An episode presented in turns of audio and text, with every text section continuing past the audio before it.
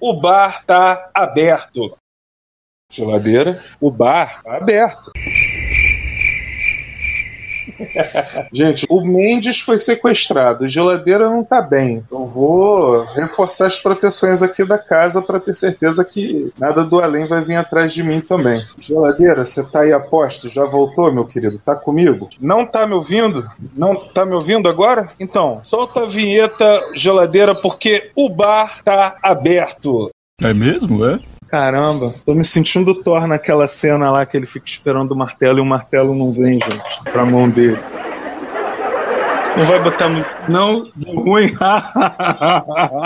deu ruim na musiquinha, geladeira. Tudo bem.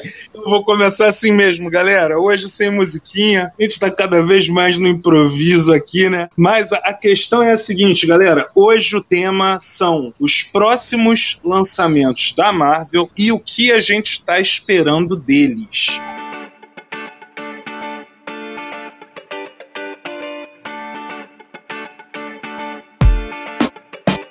Eu sei que já tivemos aqui um programa falando sobre a D23 e depois teve, aliás, a Comic Con San Diego e depois a D23. Foram os anúncios da Marvel para os próximos anos. Só que eu não estava nos outros programas, pelo menos não estava. E tem toda essa questão de que já saíram várias notícias depois. É isso e a polêmica lá se o Homem-Aranha do Tom Holland tá ou não tá na Marvel, se ele tá na Sony. Hoje o, o Geladeiro até tava me chamando a atenção para essa notícia também, porque parece que a Sony agora fez um novo acordo com a Marvel, já tá oferecendo 30% da bilheteria pra Marvel, afinal de contas a produção dos filmes é da Sony, não é da Marvel, não é da Disney no caso, e só que eles querem que o, o Venom vá junto também, que o Venom seja introduzido no universo da Marvel Studios. Poxa, eu acho super interessante, eu acho que é bem razoável os 30%, a Marvel parece que estava querendo 50%, e foi por isso que começou toda a discórdia. E, sinceramente, eu prefiro que o Tom Holland continue na Marvel, porque o nível dos filmes, a qualidade está muito superior ao dos outros estúdios, pelo menos no quesito super-heróis, né? Então eu fico com mais expectativas de ver uma boa história, um bom filme, se ele tiver na Marvel Studios. Eu não Tamo na vejo torcida. porque Estamos na torcida, né, Jota? É... Bom, então o que, que houve aí? Foi uma troca? A gente tá naquelas lutas de WWE, o, o Mendes bateu na lona e, e o James entrou no ringue, é isso? James, quem é James? Tem outro, tem outro participante o aqui? Jota, o Jota, desculpa. Tem tanto tempo que eu não faço programa contigo, né? Que eu já tô até esquecendo. Olha a Jéssica Já aí. tem E aí, essa. Jéssica, saudade, cara. Já, já não vou, já vou te avisando pra não pedir vinheta pro geladeira que deu ruim aí no negócio do som. Eu já abri o bar, você tá vendo ali o garçom chegando já com a nossa rodada e já falei pro pessoal que hoje a gente vai falar sobre as nossas expectativas. É até bom que o Jota esteja aqui. Eu, eu- eu, na realidade eu queria muito que fosse o Jota hoje aqui comigo, porque ele é o outro que é muito fã de quadrinhos também. Eu sei que no outro programa ele estava, então se eu repetir alguma coisa ele vai poder falar quando no programa da Comic Con San Diego, da D23 que eu não estava, que o Jota estava. Só que hoje a gente vai juntar o quê? A gente vai juntar as notícias. Eu tô agora eu tô explicando pro Jota, tá, galera? Vamos juntar, Jota, é, as notícias que a gente tem escutado dessas séries com o que a gente já conhece desses personagens dos quadrinhos, Pra ver mais ou menos as nossas expectativas em torno do que tá pra ser lançado aí na Marvel. Beleza? Esse desafio Tamo junto, comigo? meu querido. Então tá bom.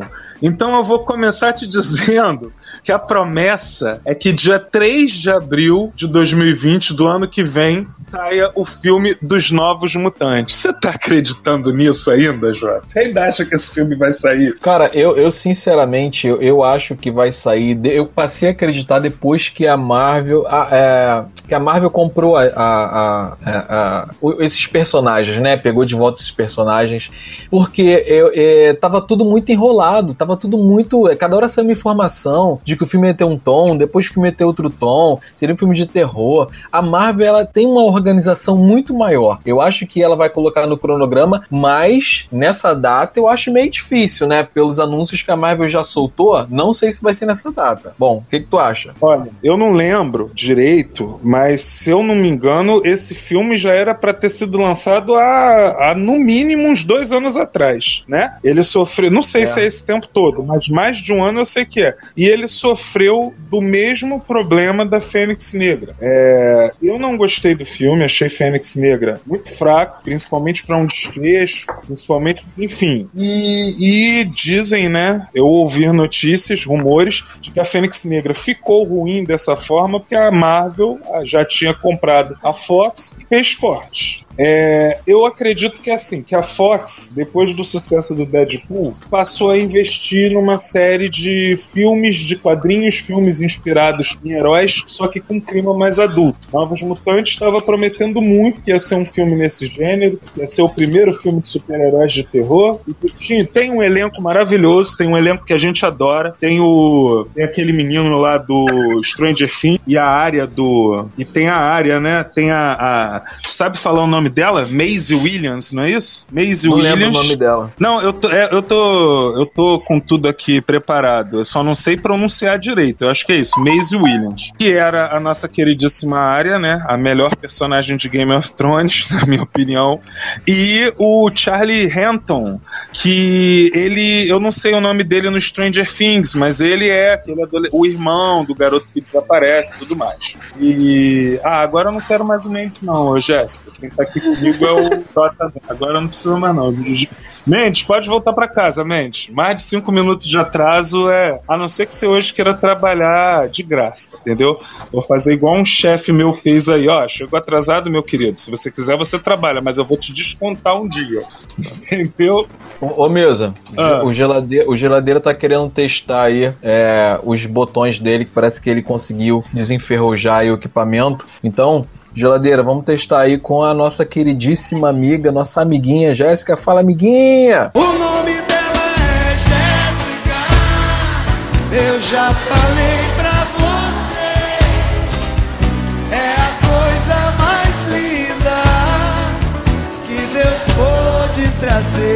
Então, o Jota, eu tava assim com altas expectativas para esse filme, só que agora a gente já sabe que mesmo que ele saia, vai ser cheio de cortes, já vai ser para se adequar ao, ao, ao, que a Disney quer, então já não vai. Não foi você, Jota, que eu acho que até num programa nos contou que o filme da Capitã Marvel teve cortes. Sim. Ia falar de, de, de não sei se ia falar de mutantes, não, não lembro exatamente o que, que era, mas justamente para não, não interferir nesses outros estudos. Então, quer dizer, eu acho que o filme dos Novos Mutantes talvez nunca nem saia. Se sair, vai sair direto no streaming da Disney. E não vai ser.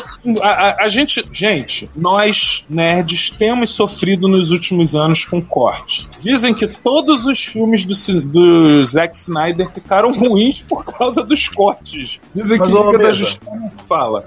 Eu acho desnecessário, sinceramente, eu acho desnecessário um filme de Novos Mutantes quando você acabou de ganhar o universo dos X-Men para explorar. Então acho que é botar o cavalo, botar a carroça na frente dos bois. Você faz um filme de X-Men que você vai estabelecer os mutantes e no futuro você faz os novos mutantes, que aí você vai mostrar uma visão é, mais específica de um grupo de mutantes. Mas tem que ter uma apresentação geral. E os X-Men vieram para isso. Sim, Jota, eu concordo. É, aliás, seria coisa coisa mais certa.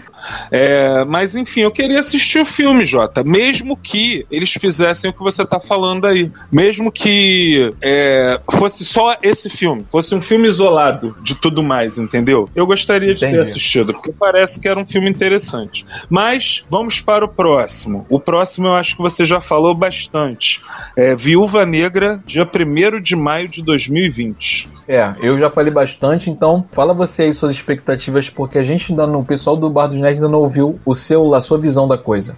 Olha, parece que depois que começaram a surgir as notícias de que ia ter um filme da Viúva Negra, resolveram soltar todos os roteiros de mulheres fortes na espionagem que eles tinham travados lá em Hollywood. Você reparou isso, já? Sim. É, porque essa história é. de que história do filme da Viúva Negra começou a rolar desde Vingadores do primeiro, né? É, eu tô vendo essa movimentação aí pela Marvel desde que Mulher Maravilha foi um sucesso. Eles começaram a, a planejar as coisas relacionadas a mulheres fortes. É verdade, é verdade. A Marvel começou a falar nisso depois de Mulher Maravilha, mas é, o público perguntando pelo filme dela, né? O público falando se teve filme do Homem de Ferro, se teve filme do Capitão América, do Thor, cadê o filme da Viúva Negra, não é? é. E, e aí começaram a surgir. ah, é. Mas aí veio uma safra de filmes bons de espionagem nos últimos anos, com mulheres como protagonista. É, você consegue lembrar do nome de algum? Sim, o, o, o, o Misa. É, o, o que eu comentei, inclusive, sobre isso, que é o filme que, para mim, era, pelo trailer, era Viúva Negra, aquele filme, que é o Red uhum. Sparrow, com a queridíssima Jennifer Lawrence. Isso. Eu tava tentando lembrar desses outros dois, do Red Sparrow e do Atômico. Então, quer dizer, eu, eu já não sei o que, que eu posso esperar do filme da Viúva Negra, né? Vai ter os fanfics, vai ter agora essa notícia mais recente aí de que o Robert Downey Jr. vai aparecer como Homem de Ferro no filme da Viúva Negra. É, também estava naquela expectativa de que seria um filme retrô, né, ambientado anos 90. Já não vai ser mais, né? É um filme que se passa entre é, entre Guerra Infinita e Ultimato, não é isso, Jota?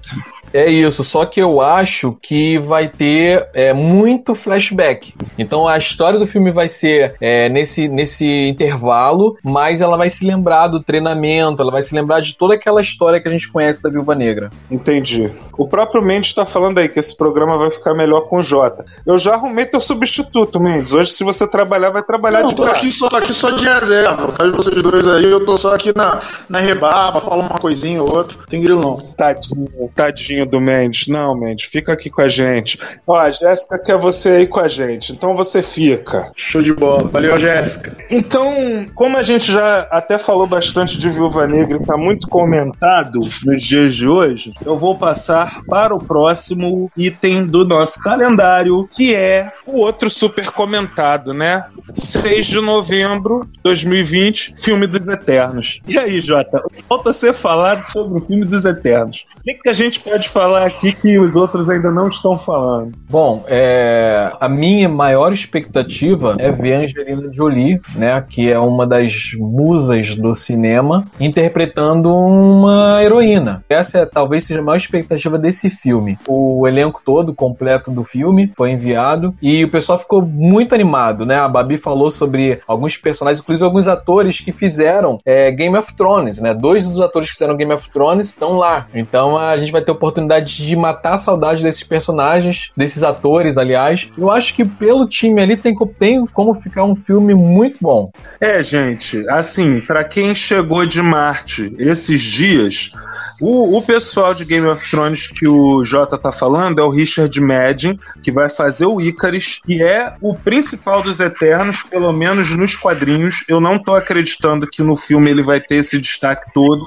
É, e o outro é o nosso queridíssimo lá, o. É eu só sei que ele é o Jon Snow. O nome John dele Snow, na vida real Kit Harington.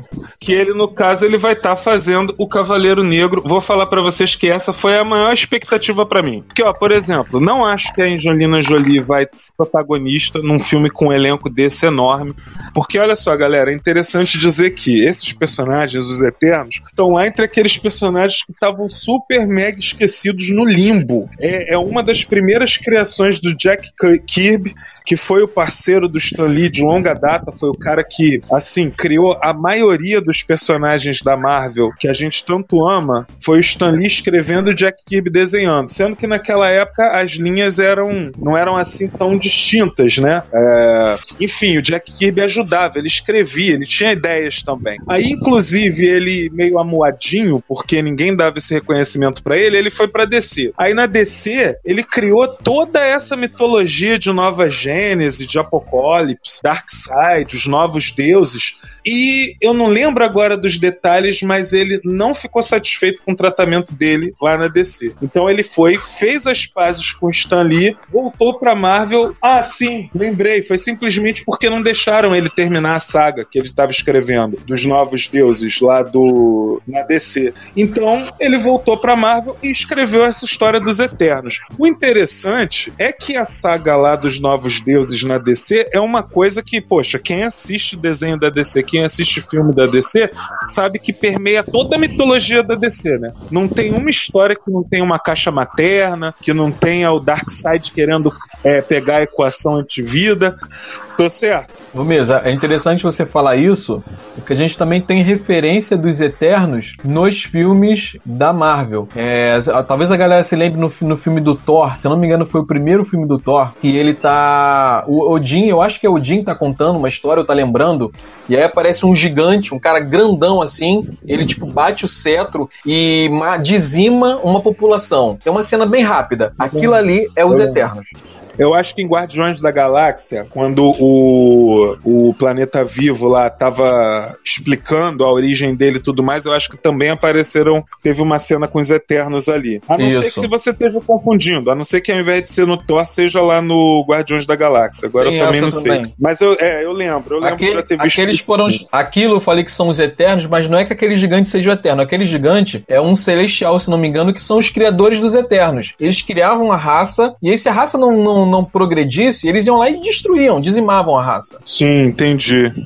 E, ó, já é um gancho para uma história, né? E, e o outro lance é que mesmo esse, quem ressuscitou esses personagens do limbo foi o gênio Neil Gaiman.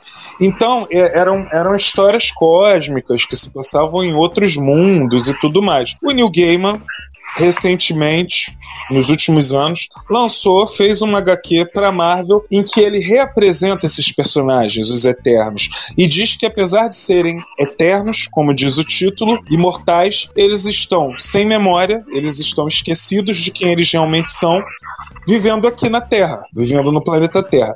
Então eu tenho certeza que o gancho para o filme vai ser esse, né? Todo mundo imagina que o gancho para o filme vai ser esse. Agora, o que me deixa animado com o Kit Harington fazendo Cavaleiro Negro é que, Jota, o Cavaleiro Negro é um dos meus Vingadores favoritos, entendeu? Dentre esses que não estão que não estão aparecendo ainda no cinema, uhum. é um dos meus favoritos. É, vai ser a mesma emoção que eu tive quando eu vi o Doutor Estranho nas telas e as pessoas dizendo que gostavam tanto de um personagem que eu já sabia que era fantástico. É, eu acho que o Cavaleiro Negro tem uma história meio nebulosa que eles não vão passar no, pro cinema.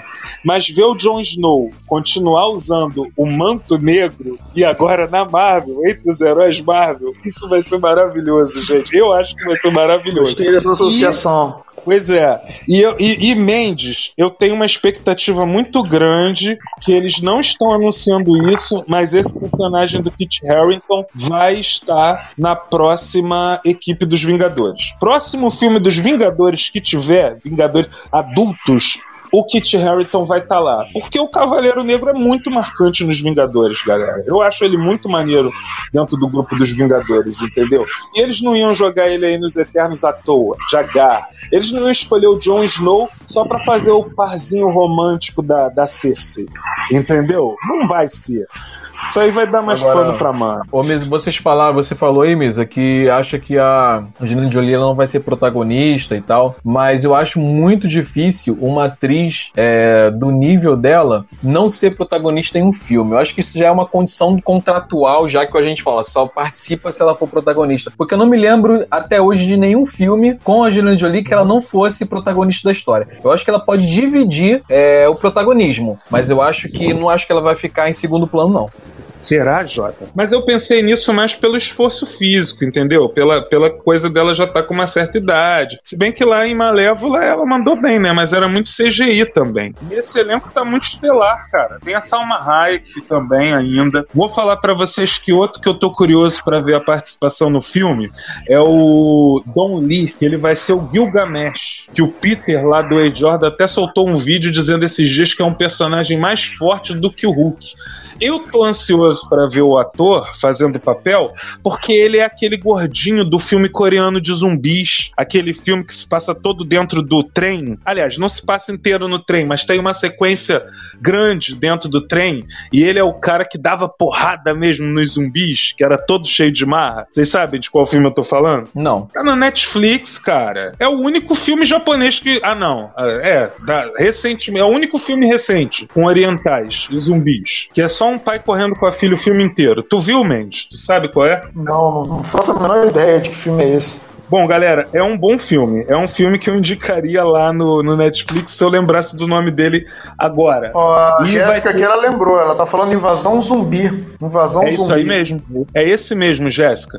E o, o, aquele japonês um pouco mais gordinho, que era casca grossa, que fica com o pai e com a filha o filme inteiro, que baixa a, o cacete nos zumbis, ele vai ser o Gilgamesh do filme dos Eternos. Espero que ele Pô, tenha mesmo. uma participação. É, eu queria aproveitar aqui e agradecer a Nai Saturnino e ao Douglas Carvalho que estão seguindo a gente a partir de agora. Muito obrigado. A primeira rodada, para quem começa a seguir a gente, é grátis, então pode pedir ao garçom. A gente espera que vocês gostem muito da nossa programação. Aproveitando, queria lembrar que a gente tem programas aqui às segundas e quartas-feiras. Então, assim, são todos convidados para assistir ao vivo aqui a partir das 22 horas. E para ouvir os programas já gravados, é só, é só acessar bardosnerds.com e lá tem a, a, o menu podcast e você vai ver toda a lista de mais de 50 programas que a gente tem. Então fique à vontade para degustar lá a nossa programação. Nai, obrigado. Você é linda. Tô super feliz de você estar aqui com a gente também. Douglas, obrigado, você é lindo também. e o Carlos César tá mandando um boa noite aqui pra gente. Fala aí, Carlos. Obrigado aí pela presença de todos vocês. Todos vocês são muito especiais pra gente. Mas eu vou mandar um beijo especial pra Naya agora, que é minha amiga, e eu pedi pra ela assistir a gente hoje. e que bom que ela tá curtindo, né? Bom, galera, vamos pro próximo. O que que vem depois, Jota? Você já conseguiu se organizar aí? Tá com, tá com, a, com o calendário calendário aberto? Cara, na verdade eu tô com um pote de amendoim aqui e, e editando as capas e editando as, editando as capas do Cashbox. tô subindo e chupando cana. Vocês vão falar tá da, das séries do, do Disney Plus? Vamos, vamos, o Matusa Mendes. E o lance é o seguinte: vamos entrar no nisso agora. Você lembrou bem? Porque o próximo lançamento no quarto semestre, no quarto trimestre de 2020, vai ser Falcão e Soldado Invernal, uma minissérie. Agora, é J ou Mendes, quem, quem, quem preferir, me explica aí um pouquinho como é que tá sendo essa coisa das séries da Marvel. Eu ouvi falar que todas elas vão ter uma mesma quantidade de episódios. Bom, o que o que eu sei até o momento é que as séries elas vão ter uma relação direta com os filmes. A informação que eu tenho na mais atualizada é essa, de que vão ter interação direta com os filmes. Tanto que a série da que a gente vai falar daqui a pouquinho da da Wanda e do Visão, ela vai ter uma ligação direta com os filmes e a Wanda depois vai fazer o filme lá, né, relacionado. Então vai ter uma comunicação entre as séries e os filmes. É essa informação que eu tenho. A quantidade de episódios eu não tô sabendo. Tá, é, você bem. falou aí da série do, você falou da série do Falcão com o, com o Soldado Invernal, né? O Falcão que vai aparecer aí vestido com o uniforme do Capitão América. E teremos aí a volta, né, daquele ator alemão, ele fez um personagem, ele fez o Barão Zemo, que ainda não era o Barão, que ainda não tinha a, a, a, a máscara, né, no, sobre o rosto e tal, parece que ele vai voltar, parece que ele vai voltar realmente como Barão Zemo, que antes ele, ele, ele só tinha um nome, mas não, praticamente não era o personagem, todo mundo achava que, tinha até falado que desperdiçaram o personagem e tal, podiam usar o vilão, é. mas agora parece que o vilão vai, vai, vai entrar de, de boa mesmo. É, a gente, a gente não entende, né? É, o que, que exatamente se passa na cabeça desses produtores, dessa galera, porque a gente percebe que a Marvel no início ela tava com uma tendência de fazer o, os vilões serem meia boca, né? Eles não faziam os vilões serem os vilões que a gente conhece dos quadrinhos, aqueles vilões que a gente ama odiar, odeia amar, né? Que deixa a gente lendo as histórias. E o Barão Zemo é um exemplo desse. O Barão Zemo é ridículo de, de, de, de é, é, porque escroto é palavrão, né? Ele é um cara muito escroto, meu irmão. Ele é mó babaca dos quadrinhos. É um nazista lá nojento pra caramba. E o filme não passou nada disso, né? Um super espadachim. Não, o filme era um, parecia um personagem que adotou o nome do, do, do, do Zemo só tinha nada pois do é. personagem. O... Mas, e aí, Mendes, você tá animado pra. Tá animado Não, essa pra... série sim, eu gosto. Não, eu gosto, assim, essa. Eu não, eu, eu não costumo ver muitas séries de super-herói, né? Até conversar, tivemos é, é, conversas já eu e o Jota sobre isso, né? Eu vejo mais, eu leio quadrinho, filme, uma, desenho, né, eventualmente, né, mais da DC do que da Marvel, mas séries de super-herói eu vejo muito pouco. Mas essas séries do Disney Plus, elas estão me animando. Principalmente essa série, talvez também pelo fato de serem personagens conhecidos, né, com intérpretes que eu já tenho uma certa familiaridade. Provavelmente a série vai ter uma pegada muito próxima dos filmes, então, tipo assim, é como se, é como se o filme fosse o Resgate do Soldado Ryan e a série fosse Band of Brothers, entendeu? O orçamento não é o mesmo, mas a pegada, mas a pegada é. E esses dois personagens, o Falcão e o Soldado Invernal, eles têm uma química maravilhosa. Para mim são dois, eu, eu, sempre gostei muito do Falcão, é um dos meus sidekicks preferidos da, da Marvel. E o Soldado Invernal é um personagem que além, além de bacana, ele, ele como, como, como, como personagem, como, ele é um personagem poderoso, né? É um personagem que dá muito trabalho pro, pro, pros inimigos, pros adversários, toda vez que ele cria os problemas, né? Ele é um personagem problemático, toda hora ele tá tendo que mudar de lado por causa dessa coisa do controle mental que ele sofreu. Mas assim, eu acho que essa série pode. Essa, pode, essa série pode surpreender muito. Sim, sim. É, vale a pena a gente falar pro pessoal também que você, por ser o nosso Matusa Mendes, muito mais velho do que todos nós aqui, ou de qualquer outra criatura viva no planeta Terra, acho que só aquelas algas do fundo do mar que estão aqui há mais tempo que você, né, Mendes? Então você tem um gosto é, mais refinado. Você não gosta de coisas de criança, né? Você gosta daqueles filmes noir, gosta de umas coisas mais sofisticadas. Não, não, vou, aí, vou, não, vou, vou confessar para você, vou confessar para você que tem essa série do Demolidor, eu não acompanhei, mas eu desconfio, eu sei que eu tô perdendo muito, que essa série deve ser muito boa. Não, é realmente é uma pegada que você iria curtir porque é uma pegada já mais adulta, de verdade. Antes de passar a palavra pro Jota, só um comentário. Mendes você cometeu uma gafe terrível com um dos personagens que você mais gosta. Se o Falcão escuta você chamando ele de sidekick, de ajudante. eu, eu pensei a mesma não, coisa. Porque, Mendes, você Mas eu não fui o primeiro a fazer isso, não. Já ouvi muito nego chamando ele de sidekick, pô. Ele é parceiro do Capitão América, pô. Cara, há, um, há, uns, há uns 60 anos ele quase deu uma surra no Capitão América por causa disso. É, é eu ia falar isso. não, olha só, vou explicar explicar, deixa eu explicar. É que eu, eu particularmente, nunca gostei muito do Falcão porque eu nunca entendi bem o que, que esse personagem estava fazendo ali. Mas, tipo assim, eu comecei a ler quadrinhos nos anos 90. Então eu realmente só vi o Falcão como o sidekick, o ajudante do Capitão América, mais fraco do que o Capitão América. Então eu não entendi a razão de ser desse personagem. Agora que estão levantadas essas questões das minorias e de empoderamento e tudo mais, é que mas, por exemplo, eu não via o Falcão da mesma forma que eu via a Tempestade. A Tempestade era simplesmente uma personagem casca grossa. Já falei isso aqui várias vezes, não falei, Jota? Ela era Sim. casca grossa. Se ela era negra ou não, eu tava pouco me lixando para isso. Eu gostava da Tempestade. O Falcão, para mim, era a mesma coisa. Ele sendo negro ou não, eu nunca vi ele fazer nada de especial nos quadrinhos. Bom, só que aí, as polêmicas recentes, agora que ele tá assumindo o manto do Capitão América, a gente deu aquela pesquisada boa e a gente ficou sabendo que isso daí remete lá dos anos 60, galera. Lá dos anos 70, da época do apartheid, naquela época que o, é, mataram Martin Luther King. Então, teve toda a saga do Capitão América envolvendo o Walter Gateman. E paralelo a esses fatos da vida real, o Stan Lee, que sempre foi um gênio, colocava o que estava acontecendo na vida real nos quadrinhos e o Capitão América, extremamente decepcionado, abandona o manto de Capitão América. Para quem que ele passa? Pro, entre aspas, sidekick dele, Sam Wilson, que era o Falcão. Foi muito polêmico na época, entendeu? Causou muito estardalhaço. E agora a gente vai ter oportunidade de ver isso aí numa minissérie também. E aí, na mesma história, tem o que o, o Jota tá falando aí do, do Sam falar: Eu não sou seu ajudante, eu sou um herói do mesmo nível que você. E aí ele tem um, um embate é, ideológico com o Capitão América a respeito disso, dele não ser menos do que o Capitão América, entendeu? É muito interessante.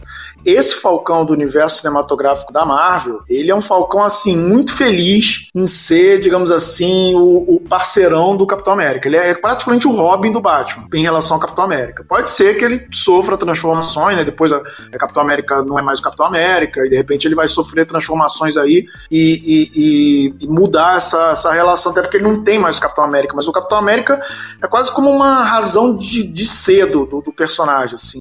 Eu concordo com você, no cinema é assim mesmo. Mas, Jota, você quer falar mais alguma coisa sobre isso? Bom, é, você me perguntou o que, que eu acho, né? O que, que eu espero desse filme. Eu espero que ele seja. Que dessa série, aliás. Eu espero que, que ela seja uma bosta. Na verdade, eu tô esperando nada dessa série, porque o, o Falcão, para mim, não fede nem cheira. O cara, assim, ele e nada, para mim, na, nos filmes é a mesma coisa. Se ele estivesse lá, não ia fazer a menor diferença. Para mim, o, o, o Máquina de Combate, que eu já não gosto, ele ainda consegue ser superior ao Falcão. E o Soldado Invernal, ele foi super mal aproveitado. Se fosse uma série só do Soldado Invernal, eu acho que seria muito melhor do que uma série, porque eu acho que o Falcão ele vai puxar para baixo o Soldado Invernal. A única coisa que pode ficar interessante é o fato do, do, do, do Falcão ser o novo Capitão América. Aí pode ter um outro viés e pode ficar legal. Mas eu acho que não casa os dois juntos. Ou faria uma série do, do Falcão como Capitão América e deixava o Soldado Invernal como coadjuvante, ou fazer uma série do Soldado Invernal. Soldado Invernal e, e, e, e, Falcão, eu acho que não tem nada a ver. Agora, tem. Acabei lembrando de uma outra coisa. Eles meio que estão trazendo um personagem novo para as próximas fases em cada uma das produções, né? Se eu não me engano, quem vai aparecer de novo é a estatura. Confere, Jota. É isso? É a é, filha do escolhe... É, a filha do escolheram, pelo que eu né? vi. Isso, pelo que eu vi, já até escolheram a atriz que vai interpretar. Eu vi por, muito por alto, achei, achei bem interessante a escolha, mas parece que sim. E é interessante, né? Porque eles estão criando aí uma nova leva, eles estão renovando para ter personagens como é o caso do Homem-Aranha, que são personagens que vão durar uhum. mais 10, mais 15 anos de filmes. Uhum. Até mais, né? Se bobear. Bom, e falando desses personagens novos, de personagens antigos que foram ressuscitados, que estão sendo ressuscitados aí para os próximos anos, a gente chegou no Shang-Chi e a Lenda dos Dez Anéis. Ah, vale lembrar que 2020 já acabou, tá, galera? Agora eu estou entrando no primeiro filme que vai ter na Marvel em 2021. É, tá previsto para estrear dia 12 de fevereiro. Shang-Chi e a Lenda dos Dez Anéis. Quer falar um pouquinho do personagem pra galera, Jota? Bom, é, antes eu queria fa falar aqui do, do Saulo Aredes. Ele perguntou se Bardo é o podcast de Cabo Frio. Eu não conheço esse podcast de Cabo Frio, de repente é um outro bardo aí, mas não, cara. Nós, particularmente, somos do Rio, né? Babia de São Paulo, e o nosso podcast é do mundo inteiro. Então pode ficar à vontade. É, aproveita se sentou no bar errado, já senta e já pede uma. Qual foi a é, pergunta, cara, mesmo? Aqui, aqui é, é, cosmopolita, esse, esse bar dos nerds aqui. É, apresenta aí pra galera, fala um pouquinho então, do Shang-Chi. O Shang-Chi, ele é nada mais, nada menos do que o Bruce Lee da Marvel. Na verdade, o Stan Lee, ele se baseou, tanto que o personagem ele é muito parecido com o Bruce Lee. Então ele é um dos maiores artistas marciais da Marvel, né? O cara que realmente ele luta muito. Ele, assim, Não, eu, eu, tem que te, só te corrigir que só tem que te corrigir num detalhe. Te, teoricamente ele é o maior, porque ele é o único que tipo não recorre a nenhum poder além do das próprias artes marciais e derruba qualquer um. É um troço absurdo. Ele derruba inclusive o personagem do Brad Pitt do filme do Tarantino que bateu no Bruce Lee. É isso aí. aí, aí, já, aí já é demais, pô. O cara tem que bater muito para derrubar o Brad Pitt. Ô, é um... amigo Jalisson a gente acabou de falar do Falcão, meu querido. Mas você não se preocupa. O programa é ao vivo, mas nos bastidores o nosso querido amigo Geladeira está cuidando de tudo. Ó, acabou de mandar uma mensagem aí para você.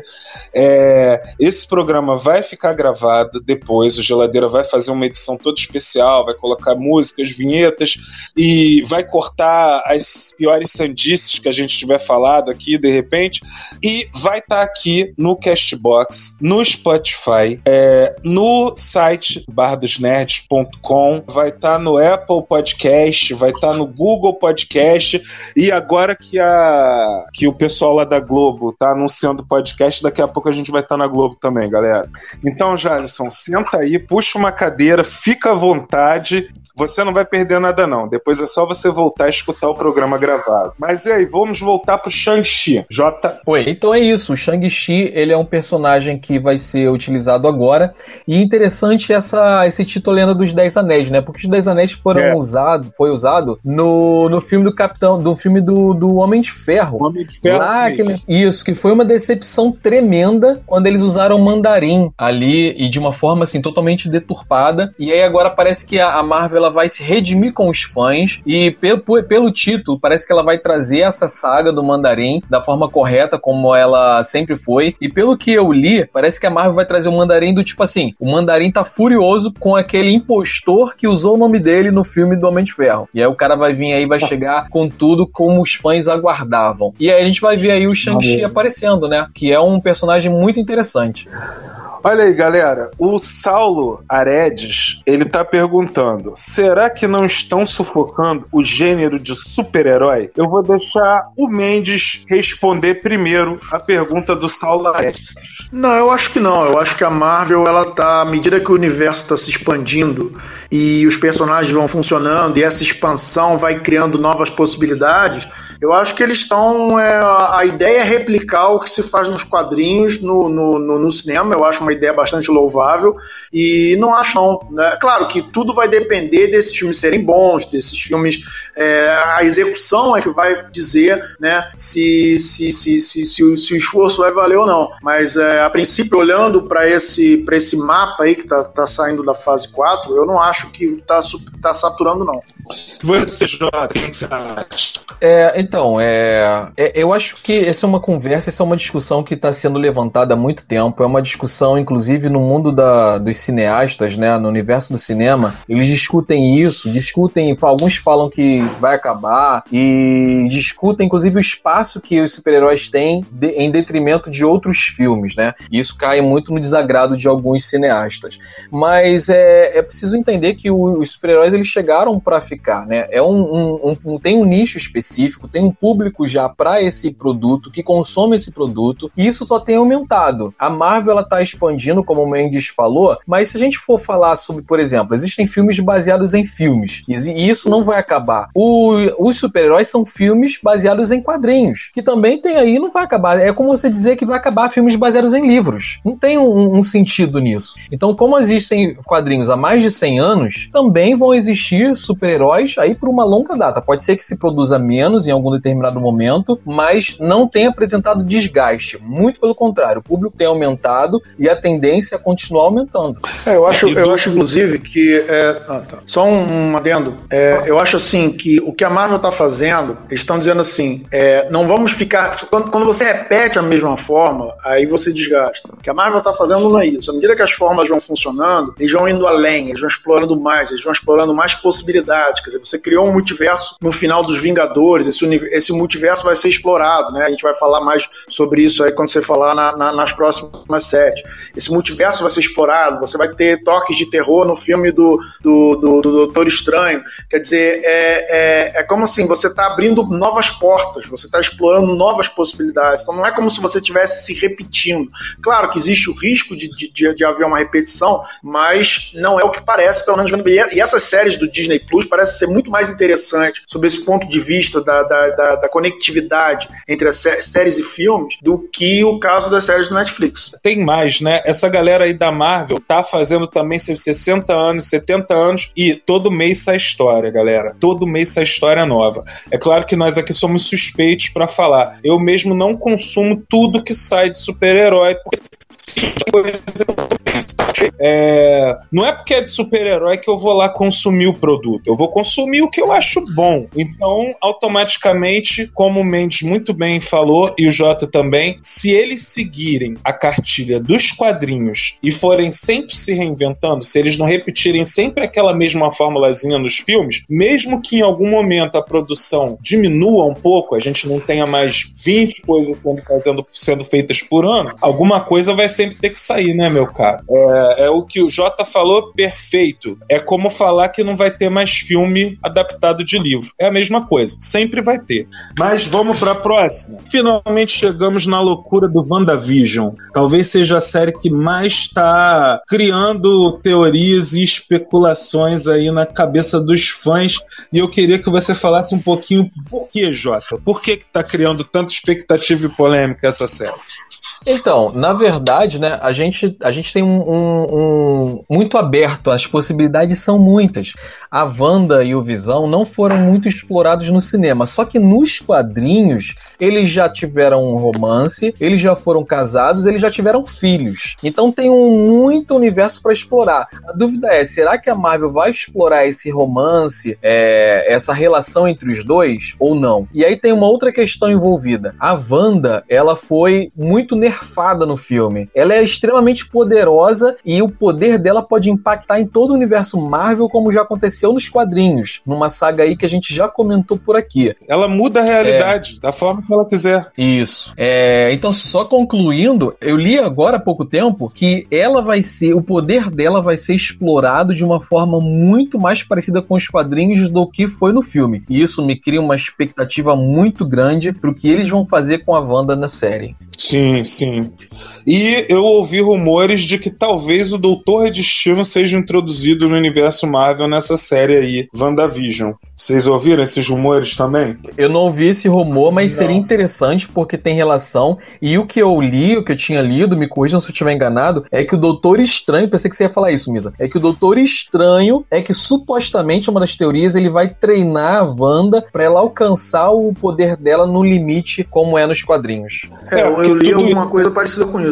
Fala, Mendes. Não, eu li que o lançamento da série e o lançamento do, do próximo filme do Doutor Estranho, eles estão meio que feitos para casarem um pouco, justamente em função disso, de que a série ela tá conectada com esse filme do Doutor Estranho, com o próximo filme do Doutor Estranho. É outra coisa, minha dúvida, minha grande dúvida é como é que vão fazer pro Visão é, que tá voltando à vida, todo mundo, né? Muita gente que morreu aí no Então, eu, eu particularmente é acho que a Wanda. Então, eu particularmente acho que a Wanda vai trazer o Visão de volta à vida na série. E tudo isso a gente já viu acontecer nos quadrinhos. A Wanda simplesmente enlouquece, mata metade dos Vingadores e quem vai resgatar ela para poder começar a treinar ela e tudo mais é o Doutor Estranho. O Doutor Estranho é que é a única pessoa que consegue conter os poderes do caos que a, a Wanda tem. O Geladeira aqui falando de terror também, eu percebi que essa leva de 2021 talvez esteja toda amarrada. Porque o Shang-Chi também tem um pezinho no misticismo. E inclusive esse vilão mandarim que tem 10 anéis místicos. A WandaVision tá nesse clima aí, meio de terror, ela é feiticeira escarlate, tem poderes de feitiçaria e tudo mais. A série que vai estrear logo em seguida, aliás, a série que vai estrear no mesmo dia, 1 de setembro também, é a série do Loki. Só, só ainda sobre a, a o Mendes perguntou, né, como é que vai trazer o Visão de volta, só um comentário. É, qualquer coisa impossível ou não do universo cinematográfico Marvel, ou da Marvel nos quadrinhos ou no cinema, é, você perguntar como é que pode acontecer isso. É, é simplesmente a, a Wanda poderia responder simplesmente assim, porque eu quero. É só isso, ela, poder, não, sim, ela poderia não, responder. e resolveria não. tudo. Mas, o, não, bem, mas... depois tu lê o comentário do Saulo Aredes aí. Eu sou, eu sou obrigado, eu sou obrigado, inclusive, a lembrar a, a, a todo mundo aqui que a Wanda, nos quadrinhos, por causa dos poderes dela, ela conseguiu ter filhos com o Visão. Ela, ela, ele mesmo sendo um robô, um sintozoide, eles tiveram filhos. São personagens que hoje em dia estão até recorrentes nos quadrinhos. Inclusive, um dos dois é o beijoqueiro lá da polêmica da, da Cruzada das Crianças. É o Icano, entendeu? Seria, entre aspas, teoricamente, o filho da Feiticeira Escarlate com Visão. Ele e o Celery. Então, quer dizer, eles são é, filhos da Feiticeira Escarlate, sub, sobrinhos do Mercúrio, netos do Magneto, né, automaticamente, e um deles ainda é gay, né, e tá lá dando um beijo que o nosso prefeito aqui não gostou nada de ver nos, nas revistas em quadril. Mas aí, eu posso tocar pra frente? Posso ir pro Loki, ô, ô Jorge? Depois, depois tu lê o comentário do Saulo aí. Tá. É... Bom, então vou ler o comentário do Saulo. É, você tá, tá com a língua coçando aí para responder o Saulo, né, ô Jorge? não, não, só pra ele participar mesmo. Tá. Olha só, é, o Saulo tá falando aqui, galera. Conceitos de HQ são muito complicados para adaptação nos cinemas. Como é a melhor forma de fazer essa transposição de mídias? Eu quero ser o primeiro a responder, Jota. Isso Vai aí lá. que você tá perguntando pra gente, Saulo. No dia que você descobrir, cara, não conta pra mais ninguém, conta só pra mim que a gente vai ficar rico, cara. Isso aí é que até eles lá dos estúdios estão tentando descobrir, cara. E de vez em quando eles acertam. Vou dar um exemplo aqui mais simples. É, o uniforme do Wolverine. Até agora ninguém conseguiu botar o uniforme do Wolverine no, no, no cinema. Pode acontecer. Pode ser que no- nos filmes da Marvel eles consigam. Mas eu tenho certeza lá que quando fizeram lá os testes lá pro, pros filmes da Fox, etc., eles devem ter testado 200, 200 tipos de Wolverine diferentes, incluindo o Wolverine com o uniforme do quadrinho. Só que tem coisa que você coloca isso pra um live action, fica idiota, fica escroto, fica esquisito, entendeu? E aí você tem que adaptar e fazer uma outra, você vai, você tem que transformar aquilo, você para você manter aquela pegada que o uniforme tem no quadrinho, que também consegue ter na animação, você tem que criar um outro tipo de uniforme que, te- que faça o mesmo sentido no live action. Porque a, a- a- a- existe, uma, existe uma palavra chamada, existe um termo chamado suspensão da incredulidade.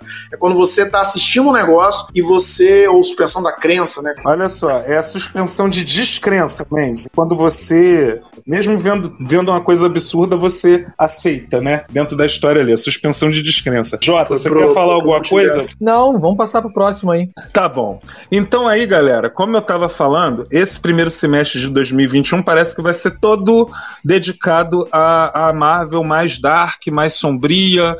É, então, depois do Shang-Chi WandaVision, tem a série do Loki, que é outra que eu acho que a gente tá numa expectativa tremenda. A gente vai falar dela também. E aí, dia 7 de maio, estreia o filme, o segundo filme do Doutor Estranho. Doutor Estranho no Multiverso da Loucura. E já está prometido que a Feiticeira Escarlate vai estar nesse filme também. Então, vai ser a coroação do terror, do misticismo, da loucura no primeiro semestre inteiro de 2021 na Marvel. É, mas aí, antes disso, Jota, eu queria que você relembrasse aí do pessoal da última vez que a gente viu o Loki e por que essa série do Pois é, O é Loki uma das tá prometendo também. uma das questões que a galera levanta é o Loki morreu, então como é que o Loki vai ter uma série? Aí entra uma série de teorias, inclusive da série se passar antes da morte dele, mas a nossa teoria, que a gente já falou sobre isso, e uma das teorias mais fortes, é que a gente viu lá no, no Ultimato, Vingadores Ultimato, que quando eles voltam pra pegar as joias, e uma das joias é o cubo, que foi justamente no primeiro filme de Vingadores, quando eles prendem o Loki, o Thor leva o Loki. Nesse momento que eles prendem o Loki, estão levando o Loki, o que acontece é que os Vingadores voltam pra pegar a joia. E eles mudam essa realidade. O Loki, ele pega o cubo e desaparece. Aparentemente, ele pode ter ido pra é, qualquer lugar ou pra Asgard. Então, a teoria mais forte é de que a série do Loki vai ser baseada nessa realidade onde o Loki não morreu, mas que ele conseguiu escapar ali da prisão nesse momento ali do, do filme de Ultimato e a série vai pegar o Loki a partir dali. E provavelmente ele voltando a ser vilão, né? Não vai ser mais tão bonzinho quanto ele, eu acho, né? Agora, Jota, você já tinha levantado essa hipótese e eu tenho certeza que eles não vão fazer uma série do Loki sem aproveitar aquela, aquela minissérie, aquela minissérie em quadrinhos do Loki. Olha aí de novo, ó, levantando a questão que o Saulo fez pra gente. Saulo, não sei se você é leitor de revista em quadrinhos, teve até uma animação, né, Jota? Eu, eu, eu não lembro o nome da minissérie, é só Loki. Loki mesmo. É, Oi? Loki. em que, que o Loki ele vai visitando é, vários momentos em que ele perde pro Thor e ele tá sempre perdendo pro Thor até que ele percebe que ele na realidade ele está na roda da fortuna ele percebe que ele está Fortuna. É, não sei se é Roda da Fortuna que fala, mas ele tá no lance do carro. É, isso mesmo, é Roda da Fortuna. Não entendi esse Isso. riso do Jota, não. É a roda da fortuna, né? Aquela coisa do karma e do dharma. Ele vai tá, ele tá fadado a perder. E aí no final da história, ele, ele, ele quando ele percebe isso, ele tenta falar pro Thor, mas aí já é tarde demais. Ele já tá lá levando uma paulada mais uma vez e começa tudo de novo. Eu acho Então, que eles ó, vão aproveitar. O Fala, Roda Jota. da Fortuna, Roda da Fortuna é muito Silvio Santos, cara, esse termo. É, tá bom. Mas o que acontece é que o melhor quadrinho do Loki, como o personagem Loki, que eu particularmente já li. Esse quadrinho, ele conta assim, o dia em que Loki venceu Thor.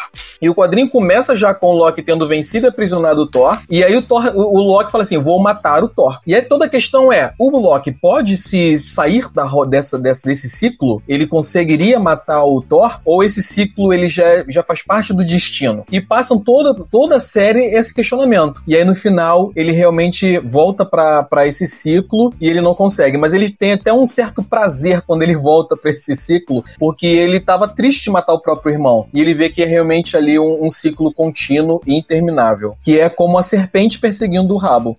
É isso aí. E ó, Jota, a roda da fortuna é o tear das moiras, Clotolaxes e Atropos, as deusas gregas que fiavam, teciam e cortavam o fio da vida. Trata-se de uma metáfora dos processos de nascimento, crescimento, desenvolvimento e morte.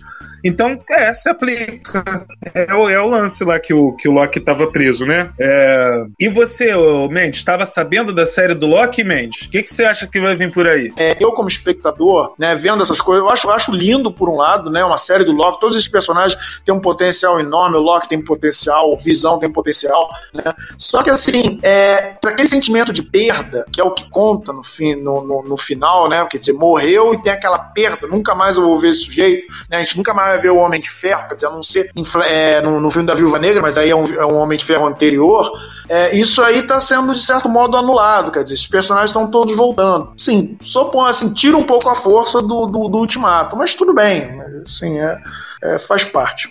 Então, vou falar para vocês também que no segundo semestre de 2021, a série do Gavião Arqueiro, que é outra para mim que não tô esperando droga nenhuma, não fede nem cheira, é igual Falcão e, e- e Soldado Invernal. E talvez a única coisa boa é que vai ter a Kate Bishop, que é a Gavião Arqueira, que aliás nem deve ser a Kate Bishop, né? Porque o filme já deu a entender que vai ser a filha dele. Dia 5 de novembro, Thor, Amor e Trovão. Também acho que não vamos falar sobre isso hoje, porque ou vamos trazer só Thor, Amor e Trovão no outro programa, também já está sendo muito falado por aí, né? E eu queria encerrar o programa hoje falando de todos os lançamentos da Marvel. O que eu tô mais animado é com a única. Ó, olha aí, hein? eu estou mais animado com a única animação da lista, porque é a série O Arif. O que aconteceria se, galera, é só uma das melhores coisas que existem em quadrinhos da Marvel. É quando eles pegam alguma história famosa, alguma história que a gente já viu antes e mudam um pequeno detalhe. E aí no, desenvol... no desenvolvimento da história, no desenrolar da história, a gente vai vendo quanta diferença aquele detalhe vai fazer. Inclusive, geralmente termina com apocalipse, termina com a destruição do mundo. Não é isso mesmo, Jota? É, eu não me lembro se é o tal ou se é outro vigia que sempre conta essas histórias. E aí ele conta assim: o, é, o que aconteceria se. E aí vai contando uma versão alternativa da história, né? Que geralmente é muito trágica. Mas só queria dizer, Misa, que de frente de você eu tô numa expectativa muito alta para pro Gavião Arqueiro, porque dos personagens sem poder da Marvel, ele é o meu personagem preferido. Pô, mas dos filmes? Não, eu sei que Gavião do Arqueiro- filme, eu sei que o do filme foi muito pouco explorado, mas se eles fizerem com o Gavião Arqueiro, o que, o que como o Gavião Arqueiro é em, Ultima, em Ultimate, no universo Ultimate, pô, ele é extremamente maneiro. Pois é, então, mas é isso que eu tô te falando. O Gavião Arqueiro dos quadrinhos eu não vi no cinema, em momento nenhum. Não acho que ele vai dar Vai as caras agora. série. Oi? De repente tu vai ver nessa série aí com mais espaço pra explorar ele. Tomara, tomara, né? Vamos que vamos. Se, se a coisa for boa, a gente só tem a lucrar, né? Isso aí. Até porque é provável que até 2021 a gente vai se sentir obrigado a estar tá pagando o, o canal de streaming da Disney, né? Boa. Verdade. Que a série seja boa. Mas eu queria que vocês falar, você falasse do Arif, ô Jota, do que aconteceria ser. Ah, sim, e, e você falou do Vigia. O, fala pro pessoal quem é o Vigia também. Ah, o Vigia, ele é uma entidade que, que tem um único objetivo, único, a razão de existência é, é observar a história para guardar o registro histórico. Então são entidades, são, são, eles têm uma cabeça enorme, são gigantes, eles apareceram inclusive numa das cenas pós-crédito, é, tem quase certeza que foi Guardiões da Galáxia Volume 2, que no final aparece eles e o Stan Lee. Então eles ficam lá do, do universo, lá do espaço, vigiando a história, e aí um deles é o, o tal, se não me engano, que ele conta essas histórias e o que aconteceria se. Lembrando que eles são proibidos de interferir na história, mas o tal é o teimosinho lá que sempre interfere nas histórias e depois leva bronca. É isso aí mesmo. É, então, galera, tem histórias fantásticas envolvendo esse o que aconteceria se abre muitas possibilidades também. Ô, é, e eu me lembrei fala. aqui que uma dessas o que aconteceria se a Fênix ela consegue matar todos os X-Men, né? A Fênix Negra. Isso, eu, eu, parece que tem algumas com esse tema. A que eu cheguei a ler é justamente aquela que você acha famigerada, que o Wolverine vai pro passado e encontra com o Conan. Aí o Wolverine Sim. fica lá no mundo do Conan e o Conan acaba caindo nesse portal e vindo aqui pro futuro. O que, o que me marcou nessa história é que o Conan tá com uma pedra na cabeça do Ciclope e o Ciclope morre. E aí o Ciclope era a única coisa que conseguia, que tava contendo a Jean, e ela explode e acaba com o mundo inteiro. É, mas o que, me, o que eu achei interessante é que naquela época não tinha essa coisa de todo personagem ter que ser overpower.